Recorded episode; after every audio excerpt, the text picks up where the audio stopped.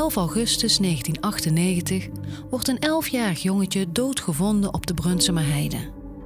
Het is de vermiste Nicky Verstappen, waar twee dagen lang naar is gezocht. Zijn dood slaat in als een bom in zijn woonplaats Heibloem, in Limburg, maar ook in de rest van Nederland.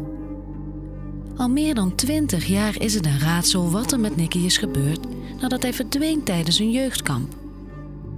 Na het grootste DNA-onderzoek dat Nederland ooit kende, kwam er een verdachte bovendrijven. Jos Brecht. In aanloop naar zijn proces dook ik in het archief van de Limburger en ik vond honderden verhalen over de zaak, met gebeurtenissen die ik me niet meer kon herinneren, maar waarvan de rillingen me over de rug liepen. Verhalen die ik je wil vertellen. Ik ben Judith Jansen, journalist van de Limburger en in deze podcast neem ik je mee in het verhaal van Nicky Verstappen. Vlinder liet te slopen op de hei. En een lange droom die namen mij. Was geen wind, geen nacht, alleen maar deze dag. En een grote mond die alles zag. Aflevering 1. Op zomerkamp. Het is zaterdag 8 augustus 1998. De zon schijnt en de 11-jarige Nicky Verstappen staat al vroeg op het plein van de Isidoruskerk in Heibloem. Samen met 36 andere kinderen uit het dorp. De kinderen zijn opgewonden, want zo meteen vertrekken ze voor een week op zomerkamp. Het midden-Limburgse dorpje Heibloem, aan de rand van natuurgebied de Peel, is een klein en hecht dorp met nog geen duizend inwoners. De mensen kennen elkaar. Een plantsoen vormt het hart van het dorp. En als je daar op een bankje gaat zitten, zie je in één oogopslag de school, de kerk en de bakker. Er zijn ook veel verenigingen, zoals een voetbalclub, een dameskoor, een tamboerkorps en, zoals de meeste dorpen hebben, het jeugdwerk. Het jaarlijkse zomerkamp is een hoogtepunt voor de kinderen in het dorp. Ook voor Nicky, die dit jaar vastberaden is om mee te gaan. Maar hij heeft er wel lang over getwijfeld. Nicky heeft namelijk last van heimwee. Twee jaar geleden, toen hij negen was en voor het eerst meeging, werd zijn zomerkamp overschaduwd door ontembaar verlangen naar huis. Het jaar daarna bleef hij daarom maar thuis. Maar ja, toen had hij geen vriendjes meer om mee te spelen, want iedereen was op zomerkamp. Maar aan de andere kant zullen zijn ouders en zijn zusje hem dan niet missen als hij een week van huis is. En wat moet hij als hij tijdens het kamp weer last krijgt van heimwee? Zijn ouders stellen hem gerust. Nicky kan altijd bellen, zeggen moeder Bertie en vader Peetje. En, mocht het onverhoopt opnieuw fout gaan, dan halen ze hem direct op, al is het midden in de nacht. En dus staat Nicky deze ochtend bij de bus, klaar om mee te gaan naar Brunsum, naar het kampeerterrein van de Heikop. Al sinds 1982 is de Heikop de vaste zomerkampplek van het Joost Barten jeugdwerk Heibloem, vernoemd naar Joost Barten, de 80-jarige kampoudste en oprichter. En natuurlijk is hij er dit jaar ook weer bij. In de bus zit Nicky met zijn vrienden, een groepje van vijf jongens. En ze noemen zichzelf de Night Riders en ze slapen de hele week samen in een tent. Ook de Tarzan Boys en de Power Girls zitten in de bus. De Night Riders. Het zijn Mark en Mark, Ian, Kai en Nicky. Ze kennen elkaar uit de buurt waar ze soms oorlogjes spelen of voetballen. Het is een van de grote dromen van Nicky: profvoetballer worden. Hij is een groot fan van Ajax, vooral van de Fin Jari Liedmanen. En het liefst slaapt Nicky in zijn Ajax-pyjama, die hij ook nu heeft meegenomen. En dan is er Nicky's andere passie, muziek. Alice Cooper bijvoorbeeld, met zijn nummer Poison.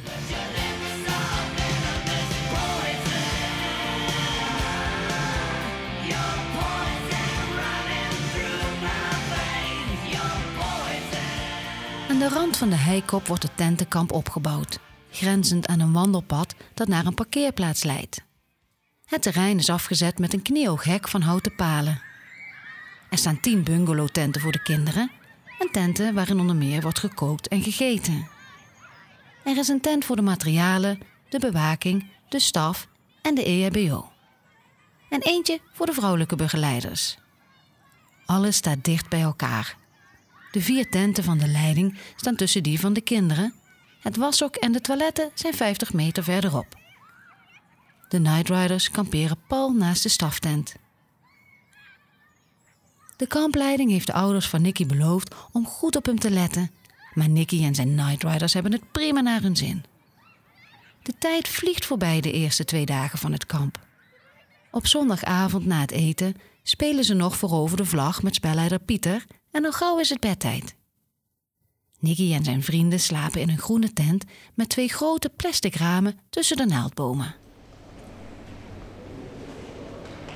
In het washok, tijdens het tandenpoetsen, ontstaat er oneenigheid als Nicky en Ian kibbelen over een pakje Hubba Bubba. Je weet wel, die kauwgom waar je zo goed grote bellen mee kan blazen. Nicky zou een kauwgom hebben afgepakt.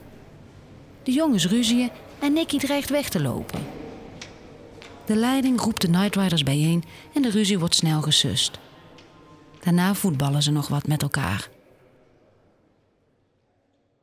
Voor het slapen gaan vertelt jeugdleider Joris nog een griezelverhaal. Over een man die langs tenten sluipt en zaklampen van de kinderen kan doven.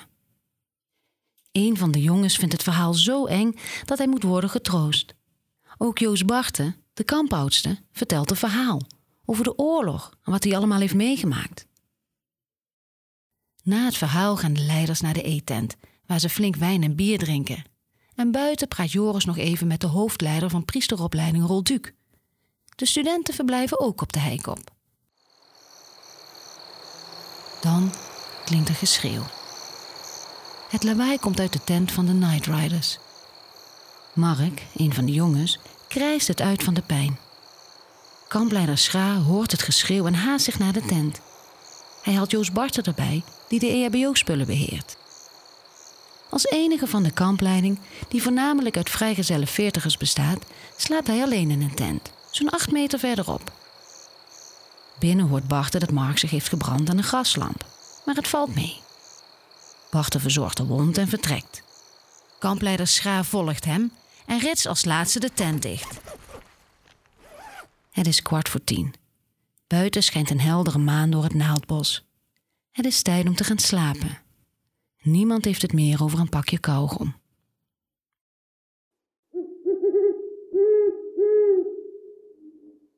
Het is midden in de nacht, rond twee uur, als ook de drie bewakers van het kamp terugkeren naar hun tent. Er is dan geen toezicht meer. Wel brandt er een olielampje bij de vlag van het kamp, als baken. In de tent van de bewakers is het rumoerig. En ook bij de meidententen is er commotie. Daar worden de kinderen wakker als ze buiten iemand horen lopen. Ze menen een schim te zien van een man met een hoge hoed en denken dat het een jeugdleider is. Ook horen ze een auto wegrijden. Uiteindelijk keert de rust weer terug en gaan ze slapen. Het is inmiddels een uur of vijf als in de tent van de Night Riders de negenjarige Ian wakker wordt. Hij moet plassen en de heikop is dan nog omhuld door duisternis. De jongens hadden vooraf met elkaar afgesproken om altijd met z'n tweeën te gaan als iemand in het donker moet plassen. Maar Ian trekt zich daar niets van aan. De boom staat toch vlak bij de tent? Wat kan er nou gebeuren? En daarbij is hij een moedige jongen en fors voor zijn leeftijd. Hij pakt zijn zaklamp en gaat in zijn eentje naar buiten. Bij elke stap klinkt het geluid van krakende takjes onder zijn voeten. Maar Ian maalt daar niet om. Niet veel later keert hij weer terug.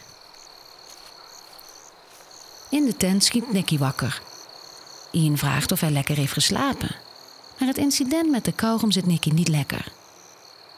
Ze praten er nog eventjes over en Nicky zegt dat het wel goed komt. Dat hij een gulden van hem krijgt of een snoepje.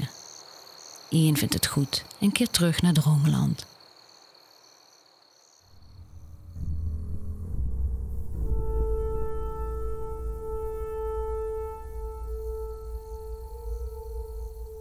Het is nauwelijks een half uur later als Ian zijn ogen weer open doet en ziet dat Nicky niet in zijn bed ligt. Hij maakt de rest meteen wakker. Als Nicky is gaan plassen, duurt het wel erg lang. En hij is kennelijk alleen gegaan en dat was niet de afspraak. Daarbij is het niets voor Nicky, die in tegenstelling tot Ian nogal bang is aangelegd. De jongens sturen met z'n vieren door het raam van de tent naar buiten of ze Nicky ergens zien. Night Riders maken zich zorgen. Zou Nicky misschien toch zijn weggelopen vanwege dat akkefietje met die kauwgom?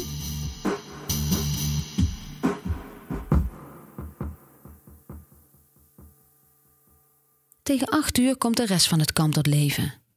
Ian zoekt tentleider Henk op en vertelt hem over de verdwijning van zijn vriendje. Die inspecteert het washok en daarna de keukentent. Geen Nicky. Henk informeert de kampleiding.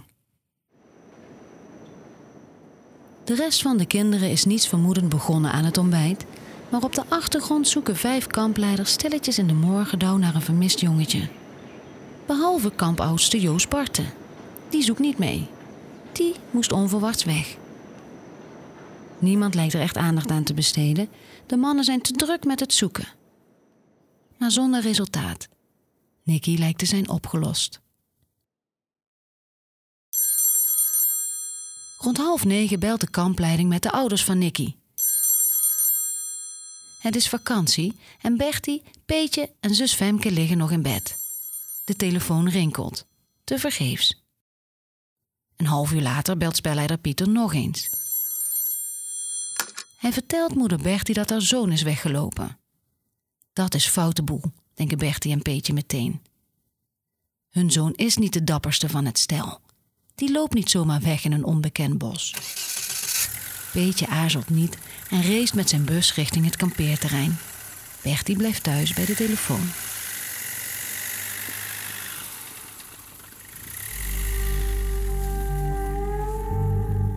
Niet veel later, rond half tien, is ook de politie op de hoogte van de situatie. De kampleiding meldt hen dat Nicky is weggelopen naar een ruzie. Waarschijnlijk op blote voeten, want zijn schoenen staan nog steeds in de tent. Vader Peetje komt zo'n half uur later aan op de heikop. Daar komt hij Mark tegen, een van Nicky's tentgenoten. Mark is bang, zegt hij. Bang dat Nicky niet is weggelopen, maar meegenomen.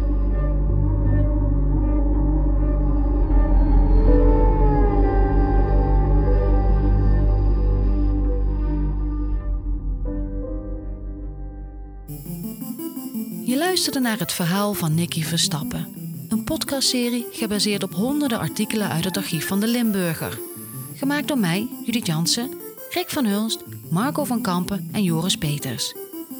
Paul Bots en Claire van Dijk controleerden de feiten. Het lied in deze podcast heet Vlinder en is van Rowanese. Abonneer je op het verhaal van Nicky Verstappen om niets te missen. En wil je alvast vooruit luisteren? Alle afleveringen zijn te vinden op delimburger.nl slash Nicky Verstappen. Daar vind je ook het hele dossier. Bedankt voor het luisteren.